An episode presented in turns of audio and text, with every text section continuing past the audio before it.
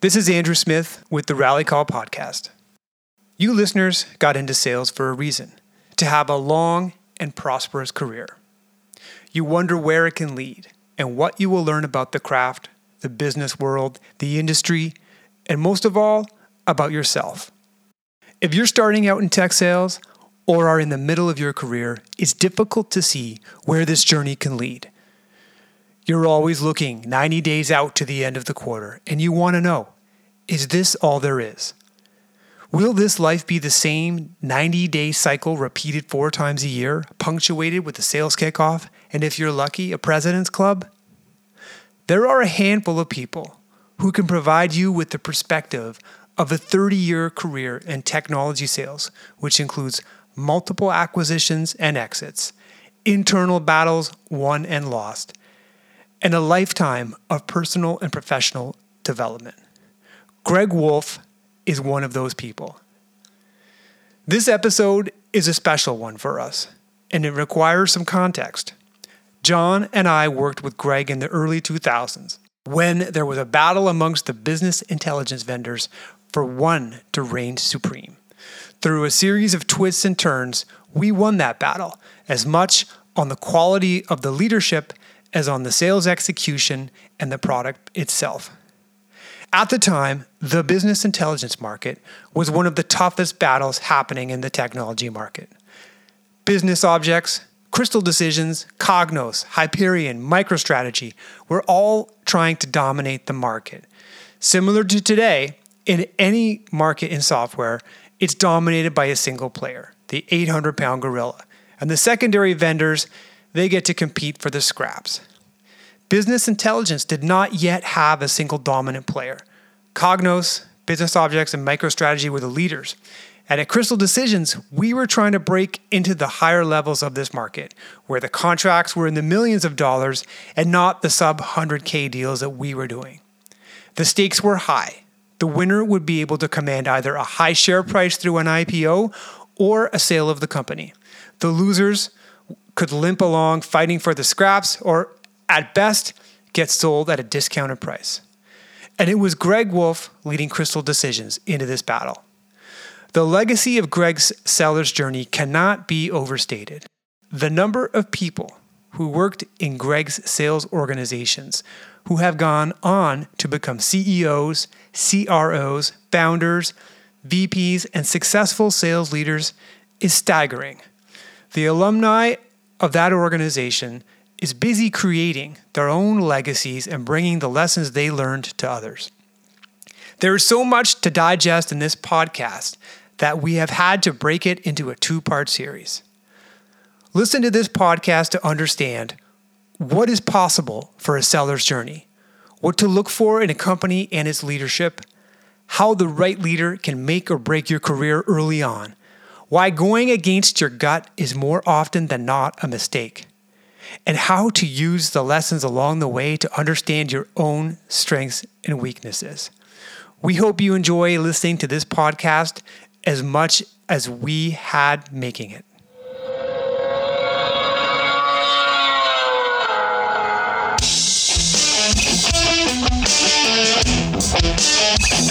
I'm Jon Feldman. And I'm Andrew Smith. And this is the Rally Call. And we're live. Welcome to episode nine of the Rally Call.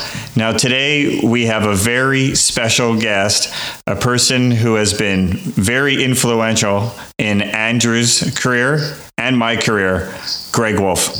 Greg, welcome to the show. Hey guys, great to see you. Uh, longtime listener, by the way. Fantastic to be here. Greg, why don't you tell us a little bit about your career? Maybe go over some highlights, some roles you had, some things that you did. Sure. Well, without like doing an entire resume of my experience, I've been a, bag carrier um, back in Xerox in the late '80s through '90s, then into you know middle management. Moved into upper management at a company here in Vancouver called Crystal Decisions, and then kind of into executive management with Business Objects, and most recently uh, was the chief operating officer at a Bay Area company called Marketo um, which uh, was sold to Adobe just a couple of years ago. And now I do advisory work to largely startups or mid-sized companies or occasionally some uh, investment firms in uh, different ways, shapes, and forms. So let's go back to your time of being a bag carrier, as you put it, which I love that term. How did you get into sales? And, and this is a question that I ask people when I'm interviewing them uh, for a job, because I'm always fascinated about the path that different people take to get into sales. So, what, what was yours? How did you get into the business? And, you know, I think I was going to be in sales. I intended to uh, follow in my father's footsteps. He was a car salesman, 35 years. Sold uh, Mercury's at the same dealer in Regina, Saskatchewan. And uh, I kind of saw that world and and I had I have other family all went into professional careers. Uh, I was intent on uh, being a financial advisor or broker, and then Black Friday of '87 hit. Yes, that's how old I am, and um, no one was hiring any brokers. So I, I had a look, and my my brother-in-law was working for Xerox, or sorry, had worked for Xerox. He had just left. He had a great car, fabulous fur coat, uh, seemed to you know enjoy his life quite a bit. And um, I was talking to him. He goes, "Hey, I can set up an interview for you. Maybe you should go try it out." And I thought to myself, "Really? I went to university. I'm going to go sell copiers." Well, what I found is I sold copiers, typewriters, fax machines, paper, toner, supplies, you name it, and started out with a territory in uh, rural Saskatchewan. But it couldn't have been a better training ground. And what drew me to it was basically um, I had a chance to join a couple of CA firms. They were going to pay me eighteen thousand a year for two years uh, each year, and then hopefully something came of it. And A bank manager job that was going to pay me twenty two thousand a year. And I don't mean to sound like I'm Miss Shallow, but Xerox said on target you'll make thirty six. And in my first year, I made fifty, and I thought I was sitting on top of the world back in 1988 and from there it it, it just kind of evolved. Um, I don't think I'm a natural salesperson. I've met so many who are so much better at it, but um, that's how I got into it, and it just kind of stuck to me. We've talked a little bit about Xerox in some past episodes. Tell us about the culture that Xerox had and how different that culture is from what today's tech firms are. Well, I'll start with what Xerox culture was. Xerox these days, I think, is not a recognizable company if you kind of think about how it was in 88. But as I came out of university, uh, Xerox had a very sales forward culture, incredible sales forward culture.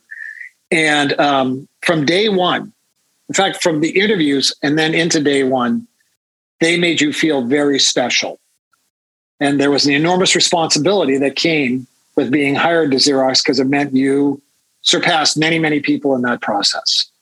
And after you went through your induction, which was three weeks in Leesburg, Virginia, you came out of there believing, quite naively, frankly, but believing that you were God's gift to sales. You had been trained on spin selling, you'd been videoed countless times over and critiqued around every step of the sales process that Xerox had. And by the time you got done, it was it was like Top Gun for sales. And when you got done and came back to your territory, you definitely felt like versus any of the competition, I had the very best product and I had the very best training, and I had no excuses. It was really up to me, and that culture was incredibly powerful, um, and and it built confidence in a 21 year old who had no reason to be as confident as I was, but you know it, it probably led to me taking direction better too, because how could I question these guys? They were the best at it. And um, and I learned a great deal as a result of it. And I learned an awful lot from the School of Hard Knocks because I had the confidence to just go try. And uh, so, as a as an entry level employee, that culture was was um, you know arguably as I reflect back on it, I I don't know if I could have landed in a better spot for me one of the things that we talked about was it when you're going to kick off your sales career after you've made the decision to do a sales career in the first place is to go to a company that's going to invest in you and give you baseline level skills where there's people around you that have won the Stanley Cup. It sounds as if Xerox instilled those skills in you. Is that fair? Certainly, as a seller, of which I was for about five years, um, absolutely the institution of Xerox and its approach to dealing with customers, not just selling, but looking after their problems and um, the necessity for that, and then being a differentiator through service and recognizing people across all aspects of the business, but in particular, salespeople with a great responsibility to sell the right product to the right problem so that you didn't have problems after the fact. That entire culture, um, frankly, in my opinion, gave me, and I, I've mentioned this to my my own kids who are exploring different career paths. In your first job, go get your real bachelor's degree. So you're getting your bachelor's degree from the university, but the School of Hard Knocks bachelor's degree is far better, far more empowering. And I look at my, my 10 years at Xerox, um, which evolved um, quite dramatically uh, toward uh, the digital end of that business. But regardless, I kind of see that as my bachelor's degree in business. My MBA was at Crystal and Business Objects. And I, I, don't want to sound like I'm bragging this much as I say this, but I feel personally my doctorate was at Marketo. Awesome. Um, all those experiences added up to like a career I've been very, very um, pleased with. And can you tell us a little bit about how the sales management was at that organization back then? And I I have it in my head that it's old school and it's grindy and they're trying to push you to do more and there's not the boundaries that there are today in sales management, but I may have that completely wrong. What was the sales management style at Xerox? Well, first of all, there was the framework and structure but how it was individually applied obviously makes a big difference. So those folks who had to rely completely on the framework were often very micro styled managers. Um, we had to keep track of every call we made. We had to pl- we had to submit at the beginning of the week what were our plan calls for the week, and if we weren't getting ten face to face because you traveled then, the, you know the the phone was almost like an evil device um, in the eyes of Xerox. The culture was we're paying you to go see customers and knock on doors and get appointments. And if you didn't have at least 10 calls a day, so 50 in a week of all different types, um, you know, you were somehow missing the mark. Now, I had one manager who was who was um, very difficult to work for, and you know, followed that cadence to the letter of the law and our team struggled, frankly. And and that fella uh, went to go do something else, and a new a new guy came in, and um, this guy was more recently a rep and had a little bit more empathy and uh, realistic with expectations, and wanted honesty more than anything else. And it struck me that difference because was I completely honest with the first manager? I'd hate to say it, but no, because I just didn't want to get yelled at. Mm-hmm. With, with, my with my second sales manager, I was completely honest, and I grew a lot in that. I got lots of help where I needed it, and my you know my success um, rapidly changed. And this guy gave me a great deal of confidence to pivot into the digital printing business at Xerox, um, which is a lot sexier. They were million dollar printers and mainframe connected devices, and I had to go apply a little bit of what I learned in school, but learn more about how to make that all work. And he supported me with that through a bit of a trough, you know, as you start something new. And, um, you know, that pivot is largely what made my career at Xerox. It took me into that thread of the business. And um, so that manager, I'm going to name him Tom Smith. Tom, awesome. um, you're a rock star, Tom. And I learned a great deal from you and I, I appreciate it. And then his manager, a fellow named Jim Doherty, um, created a culture for winning and celebrating success and taking chances and um, stretching yourself on forecasts and making it and celebrating victories. And you know, those two guys in my early days, Tom and Jim, had a huge impact on me in terms of how I tried to go propagate what my experience was with them. It can't be overstated the impact that a manager can have on a rep, negatively or positively. That first manager, you gave him what he wanted. He wanted metrics, right? So you gave him metrics, but the second one, you gave him honest feedback, what's working, what's not working, how I'm feeling. He probably wanted to know all of that to improve the business rather than just look good. You don't see it very often now where you interview candidates who have Xerox on their, their resume. But 15, 20 years ago, when I was interviewing candidates, I loved interviewing candidates from Xerox because I knew they were well trained. I knew that they had gone through this rigorous program and at least knew the basics of a sales process and a sales methodology. That's good to hear. I think that's maybe partly why I got hired at Crystal uh, back then because there wasn't a lot of structure and uh, to the organization and to a number of its approaches to dealing with customers and the like. And, and those 10 years at Xerox, in, in my last year, I was running Southwestern Ontario for this printing and publishing business. It's about a $30 million book of business then. Um, and uh, coming into a Crystal, who at that time for that division, as you guys will remember, was about a $75 million company. I, I had expectations of a lot more being in place and quickly went, wow, there's, there's, there's like very little. And for me, being still a pretty young uh, and inexperienced uh, person in my early 30s, I had you know moments where it's like, well, should I leave this because it's not ideal, or do you stop and go, it's not ideal and is a great opportunity, and um, it felt kind of I felt desperate to prove myself right for taking the job, and as a consequence, said, okay, I'm going to treat this as an opportunity, but try and not bring too much of the heavy navy suit, red tie, starched shirt, shine shoes to the crystal uh, culture because it never would have worked, as you guys would know. But bring some of the sales forward nature to the culture of the company, bring proper compensation and incentive programs, make the job fun, focus on enablement and development, and promoting guys like you into the jobs you got and and your colleagues at the time. Um, which again was a bit of a Xerox. I, I point to that with a Xerox reference because at Xerox, very few managers were hired in. In almost every role across the entire company, there was a serious culture of promote internally, develop and promote.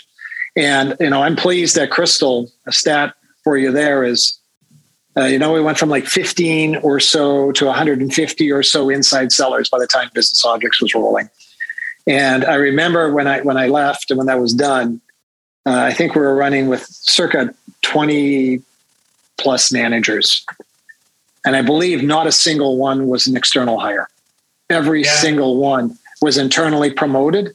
And the power of the culture that gets created when you do that, the, the fungibility the organization has, the ability to take some chances and screw up and get some forgiveness from your organization, the ability to ask for more when you need it, um, and the ability, I think, for those managers to feel empowered to come up and say, "Hey, guys, I need this, and I need this help, or some of my people need this, or this is wrong." It when you have trust because you have built that in a in a bottoms up way, nothing's more powerful in my mind. And I was, uh, you know, thanks to guys like you, some pretty exciting things happened there, and and some by design and some by just good fortune, but um, all by good people. When you were up and coming at Xerox, was that your first exposure to office politics or corporate politics? Did you recognize that some of those things were taking place at the company? And how did you recognize them? And what did you do? Um, you know, not when I first started. I was pretty naive. I was, you know, the Regina boy who uh, two years earlier was selling water filters door to door, which in Regina was an easy job because the water was horrible. Still might be, but regardless, um, I didn't. I didn't really catch on to that probably until I advanced a little further in the organization, and uh, it was it was at that level of management where um, a found some brilliant leaders. Kevin Francis, fella, was the CEO of, of Xerox Canada when I was there this guy was amazing and is amazing. I think he's retired now, but an amazing leader and very much believed in meritocracy. Um, and, and I thrive in, in that kind of environment and try and promote that. However, you know, I definitely saw from levels beneath him, um, you know, a bit of a need to kiss the ring in order to um, move your career path. And um, I'm probably not that good at that kind of thing. I'm I'm much more interested in just letting performance uh, dictate uh, what goes on in my career and um, get a little bit exhausted by you know some of the games that I saw get played. It wasn't that rampant. I'm probably making it sound worse than it was. It wasn't that rampant, but I more observed it and abstained rather than participated. And it's probably why ultimately I ended up leaving because I felt like, hmm, I think to move up further in this organization, A, I'd have to stay in Ontario and I wanted to move to this wonderful city. And B, um, I don't think I was going to go too much further because that wasn't really in my playbook. That's so interesting because we had an episode and we talked about office politics and the corporate games, and we talked about playing the game as a first timer.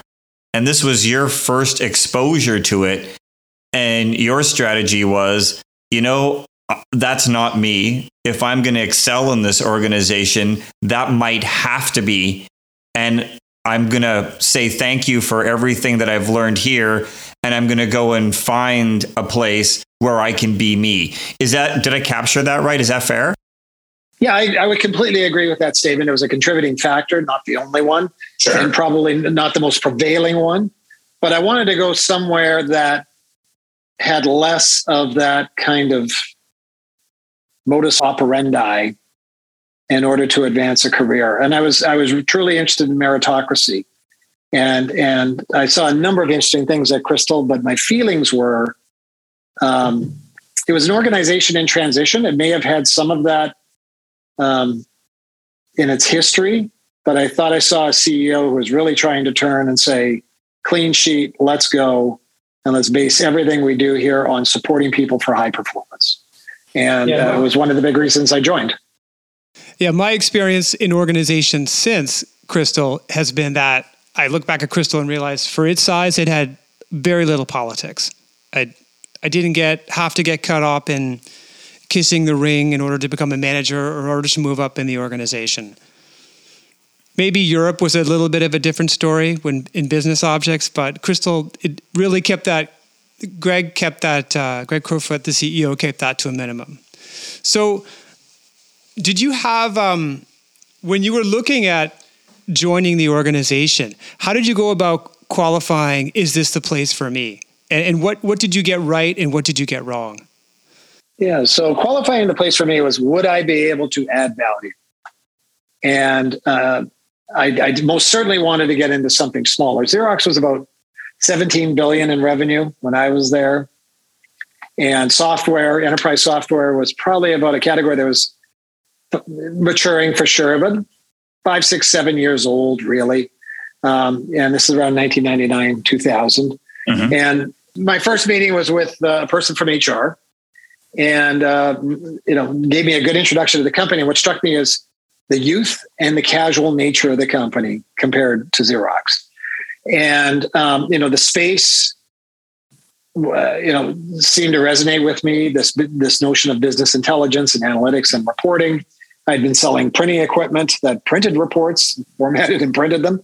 For me, this was now about you know stepping out of that mold, mode and getting into you know viewing these sorts of documents and printing them. But regardless, the value prop resonated with me. And I was intrigued by the youth and the unstructured, informal nature that I was seeing in the company. I had a couple other interviews, and then I met with the CEO. Uh, and some of you know him, Greg Kerfoot. We had mentioned his name earlier. And I'll never forget it. I show up for the interview in a pinstripe navy suit, tight white starched shirt, red tie, gleam off the shoes, roll into his office. He's in boxers, perhaps, and a t-shirt with holes in it. You know, and for me, I was like, "Whoa, okay, this is so different." And uh, I got very uh, enamored with just how different this culture and company was going to be, and the change it was going to bring into my life.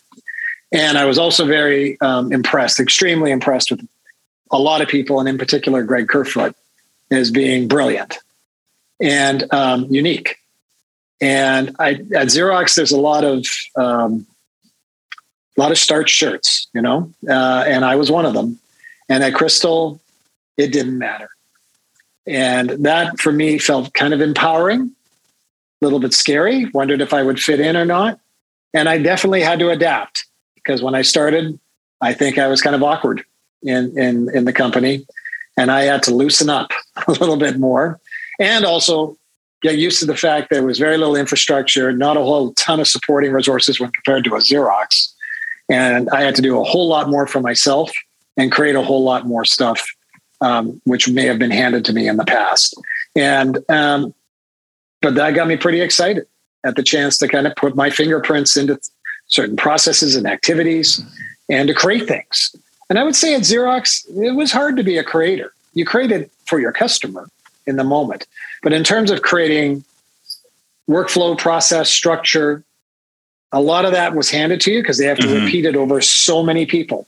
At Crystal, especially where I started in customer advocacy, and it was ground zero, no one else but me. I had to create a lot of that. I relied a lot on my Xerox experience and materials, even to crystallize them. But um, that that was a lot of fun, and and definitely felt like I was in the hurricane, but a good hurricane. So you, this is a little known fact, or maybe it isn't. What? But Greg actually started in customer advocacy at Crystal. I remember that from my orientation. You were still in customer ag- advocacy, and you spoke to us. And I remember two things.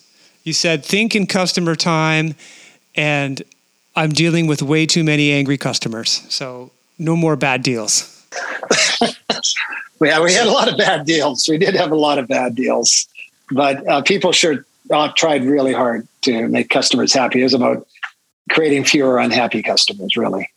So you find yourself in an environment where you think it's a better fit, where you can be you. And I love what you said. You said Xerox was a little too structured and it wasn't me necessarily doing the structure, I was more following. This was an organization where you could put your artistic touch on what the organization Crystal could be. And I think that that's important. It made for very interesting work and a sure. lot of personal develop and a lot of personal development. We discussed that you started in customer advocacy. How did you pivot to become the VP of sales? Yeah. So I'll try and be quick because this could be a long story and I'm a little known to tell long stories. But um, the company had a fair bit of turmoil in the sales organization. In particular, the quarter I joined, uh, there was a massive miss, largely because half the company had been sold the quarter before, and a lot of people got a big payday and they kind of took off the summer. And as a result of that, um, executive management at what was then Seagate Software, as you guys might recall, Crystal was like a division of Seagate. We were still sorry, let's rewind that back. Guys, was Seagate Software, which became Crystal. And um, there was a lot of pressure from the top, even though we were a rounding error in Seagate's business, to understand why we missed our number by circa 50%. Uh, it was a huge miss. And um, Greg Kerfoot, the CEO, reacted that like many of us would and said, okay, I think it's time to make a change in a significant way. And regrettably, we had a layoff as you might recall. And I think in order the order of magnitude, if I remember, I was about 75% of uh, the sales force and sales management were let go, including uh, the executive management. And uh, I had come in in customer advocacy. First of all, I was worried my job was going to disappear because other layoffs went on in the organization, you know, last in, first out. And Greg gave me some great assurance and said, You're good. Don't worry about it. A new family. I just moved here. You know, I was kind of uptight about it all. You're good just we're going to probably need you to help out in sales. You've, you've had this experience. I know that's not your job, uh, but I must have shown him that I have some skills in front of a customer because we went and saw all our best clients together. And um, he's like, where I need help, are you willing to help? I said, like, sign me up. And uh, so that carried on for about six months while they look for a new sales leadership. I remember going down to San Francisco with the CEO, the CTO, the head of product, to go see Intel, who was one of our largest customers. And uh, we arrived in reasonably late. Uh, we're at the Hyatt. My cell rings. It's the CEO. And he's like, uh, Will you come up to my hotel room? Which, even in the, I still had a little bit of the Xerox world going on, going, I've never gone into like another, my boss's hotel room. like, not that I expected anything untoward, but it was just a weird, you know, dynamic. and I roll in there, and and uh, the CEO and the CTO were rooming together, you know, which also for me was kind of different from Xerox days. And I get in there, and uh, the CEO asks CTO to leave. I'm like, oh no, is this where I'm getting canned? You know. And uh, the CEO turns and says, "Listen, we've been looking. I know you said you'd help out any way, any way you can. Um, I want you to take this role on. Set aside your customer advocacy role. I want you to become the VP of North American Sales and um, interim." Knowing that six guys had done this job over the last three years, I was a little bit anxious about what might happen. So I, I said to Greg, "Hey, man, like." I've got I've got a one year old at home. I've got what I felt was a jumbo mortgage at the time. Times have changed, um, and and uh, I want to go do this, but there's you know there's a lot of dead bodies uh, on this highway. And to his credit, he goes, "If it doesn't work out, I guarantee you your job back in customer advocacy. It's guaranteed. Just go in there, help us weather a storm for another six to nine months, and and off you go." Said, all right, let me think about it. I'll let you know the next day. Talked to my wife, said, you're prepared for this? I'll be traveling a heck of a lot more, et cetera, et cetera. Hey, let's go for it. And I made a very deliberate decision when I went into that. My decision was, I'm actually not going to go back to customer advocacy. If this doesn't work out, I'll leave the organization. Was was my theory because I kind of felt like if I didn't get myself into that mindset, and I always felt like I had this little safety net, I may not go at it in the way I needed to go at it, which is for me a little, I need that empowerment of being like, I got nothing to lose and I'm mm-hmm. going for it kind of mentality. And Greg gave me, or the CEO gave me a great deal of um, latitude, frankly, to do what I needed to do. And um, there were some fantastic people there who hadn't been let go, were very loyal to the company and were thirsting to learn. And they hadn't had the benefit of 10 years of Xerox. And that kind of collaboration was was a little bit magical. Uh, I have to admit, I was at first not the biggest believer in inside sales, and um, the three fellows who were running that group uh, convinced me to make a few bets, which I did because I I felt they they were very passionate about what they wanted to do, and uh, we made those bets together, and they really paid off and uh, it transformed my thinking about inside sales, where we went from um, out, field sellers outnumbering inside sales two to one, roughly, right? And at the end of the uh, the day, when we were said and done there, uh, inside sellers were outnumbering field sellers by uh, almost three to one. Uh, so the growth in the inside team was huge, and, and guys like you joined and thrived in that. And uh, our unit economics of of sales in that company radically improved. So much so that we did all that expansion without burning a cent of any cash into the organization. And uh, our revenue growth went from declining to 40% year on year very quickly, mixed with a freemium type strategy that was vital to doing it. But um, that that whole thing, I wandered on there a little bit, but that night in that hotel room was one of those seminal moments in my life that changed uh, changed my life for me. And I was given an opportunity, and I decided to jump in at headlong. Awesome. So you're now in the pilot seat. You're looking at all the controls. This is your baby.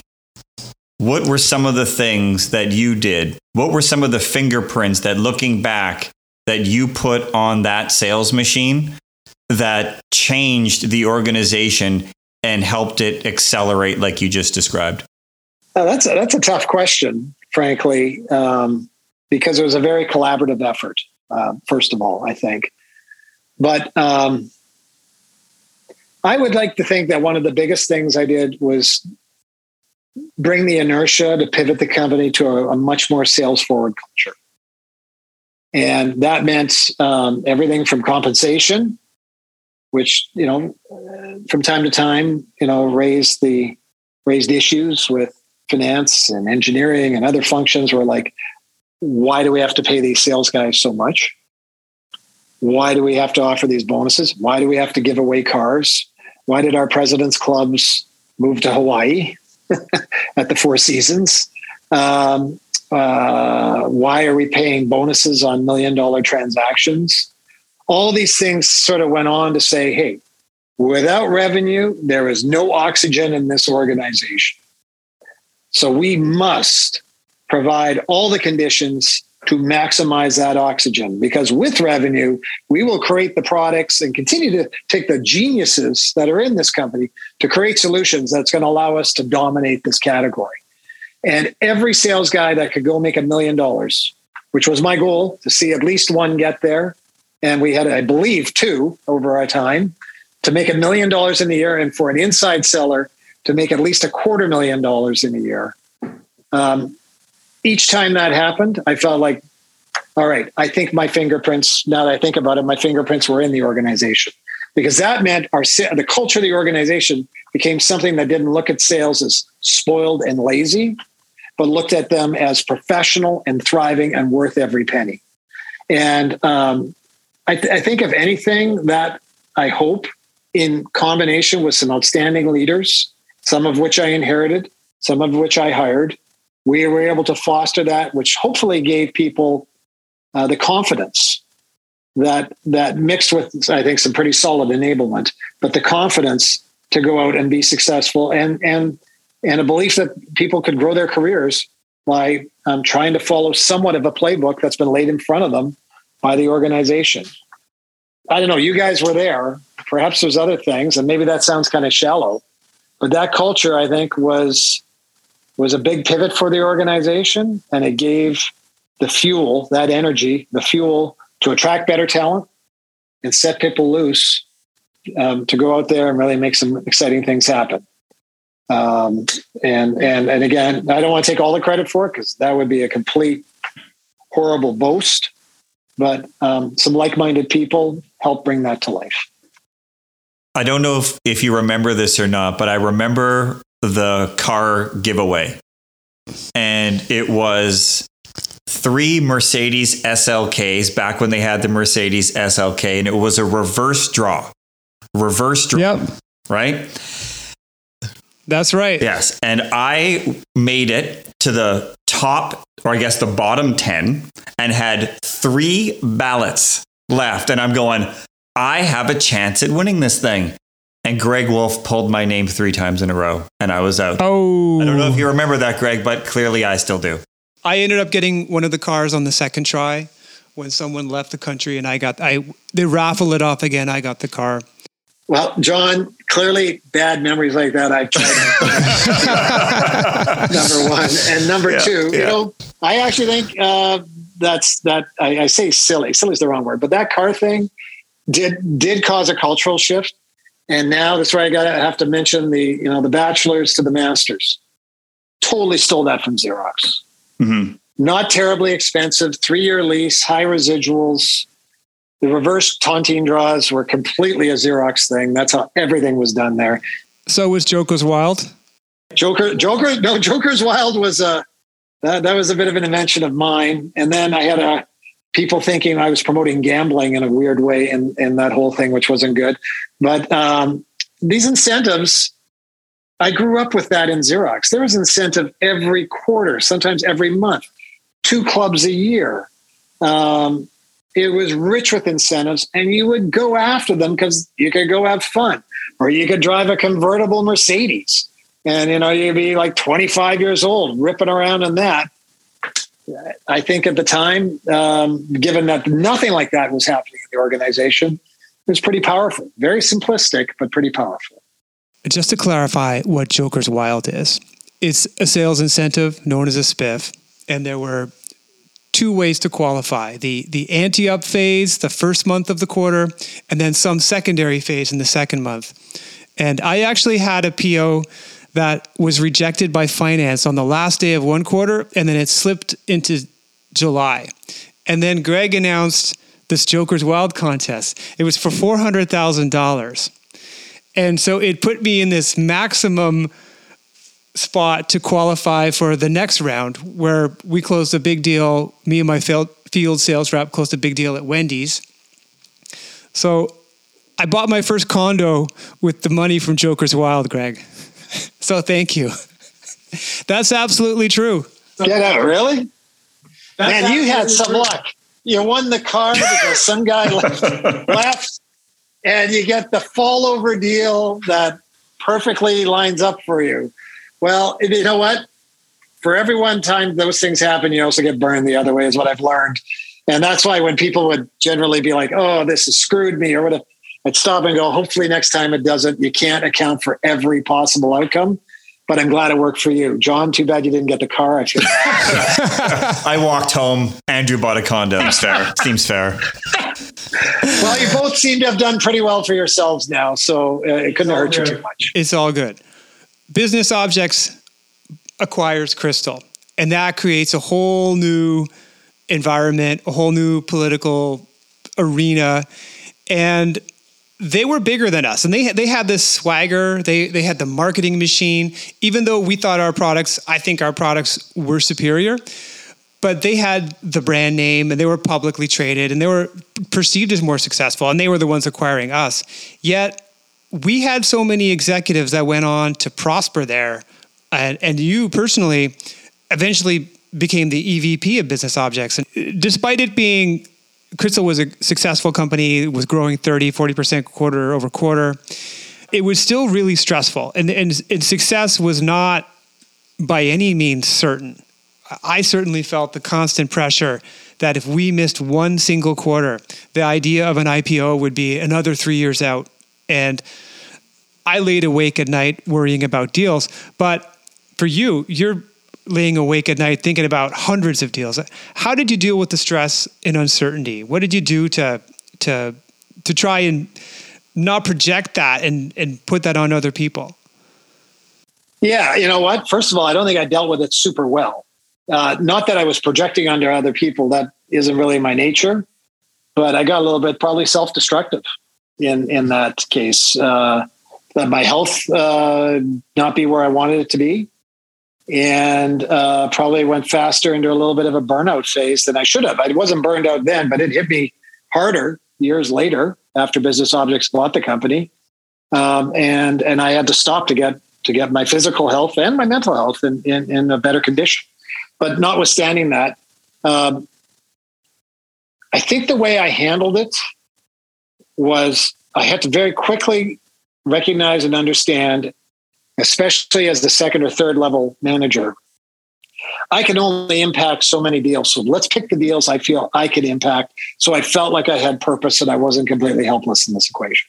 So for me, those were the million dollar transactions, the half a million plus. And through the quarter, I wanted to be on those personally all the time.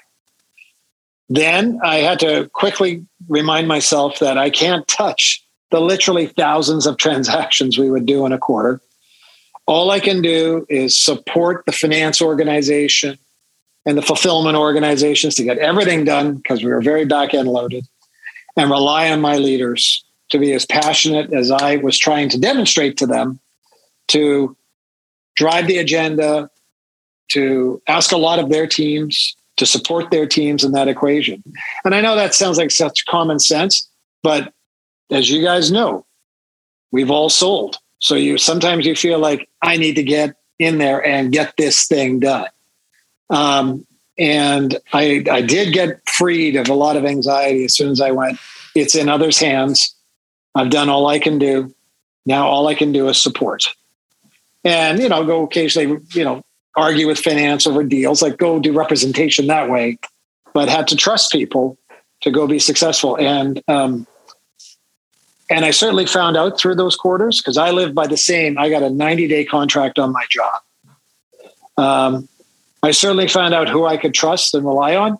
And for example, if you guys, both of you, I remember specifically, if you didn't deliver an order that you had forecasted and committed, and that maybe Rob or Andy or Randall or Troy or someone had committed on your behalf to me, if you couldn't get it done, I knew no one could. And with that, I was, you know, it's kind of like the saying of you don't want to have any regrets, so leave it all out in the field. I felt like every quarter we could leave it out in the field, and therefore I would have no regrets if it went the wrong direction. And I believe, uh, guys, you know, the COO who became my boss and the CEO, um, I think they saw it, felt it, believed it, And uh, the few times we did have minor misses, because we didn't miss often, and when we did miss, we didn't miss by a lot. Um, they knew that we did everything we could possibly do, and I think that brought a lot of license for us to um, to take some chances and to stretch and to reach for some numbers that were maybe arguably we shouldn't even been going after. They were a little bit far, and they didn't want to squash that. And they didn't want me to squash that because that kind of ambition and reach um, can sometimes get tapped down, and when it does, it starts to poison the culture. So, um, most definitely, I found I had to trust my team, and uh, and you know, thank God, I had some brilliant people, hardworking and committed, trustworthy people working for me.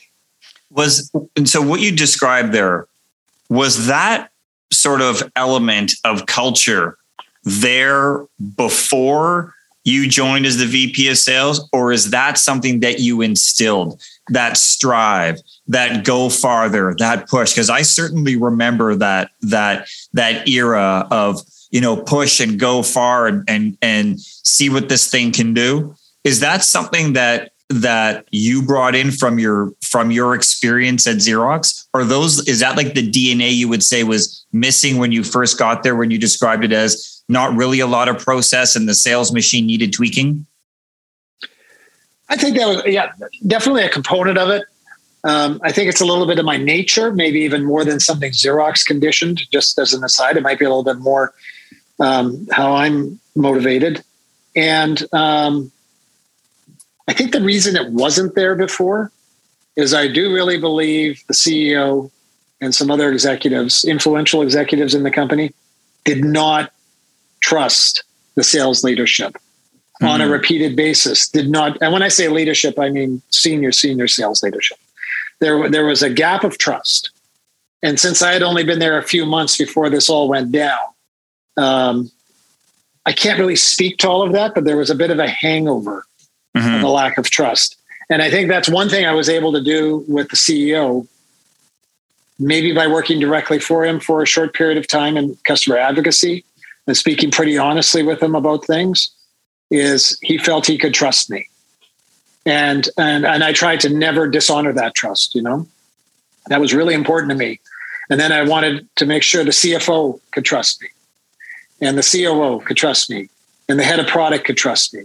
And then when i told them things and, and key people on my teams spoke to them we were speaking genuinely with honesty. We weren't trying to maneuver something or can make a set of conditions that um, you know individually benefited somebody. Um, I, I, tried to stamp out that kind of behavior. And um, work very hard in maintaining those trusts so that we could stretch for things and occasionally fail in those efforts without you know some sort of severe uh, consequence. That didn't mean we didn't hold people accountable, uh, as you guys know. Um, but it did mean that when the collective, you know, missed something, the judgment was not collective. And um, it let me protect a lot of my leadership team too. Not that they needed protection, but you know, the feelings were we are executing at a high level, especially in the Americas.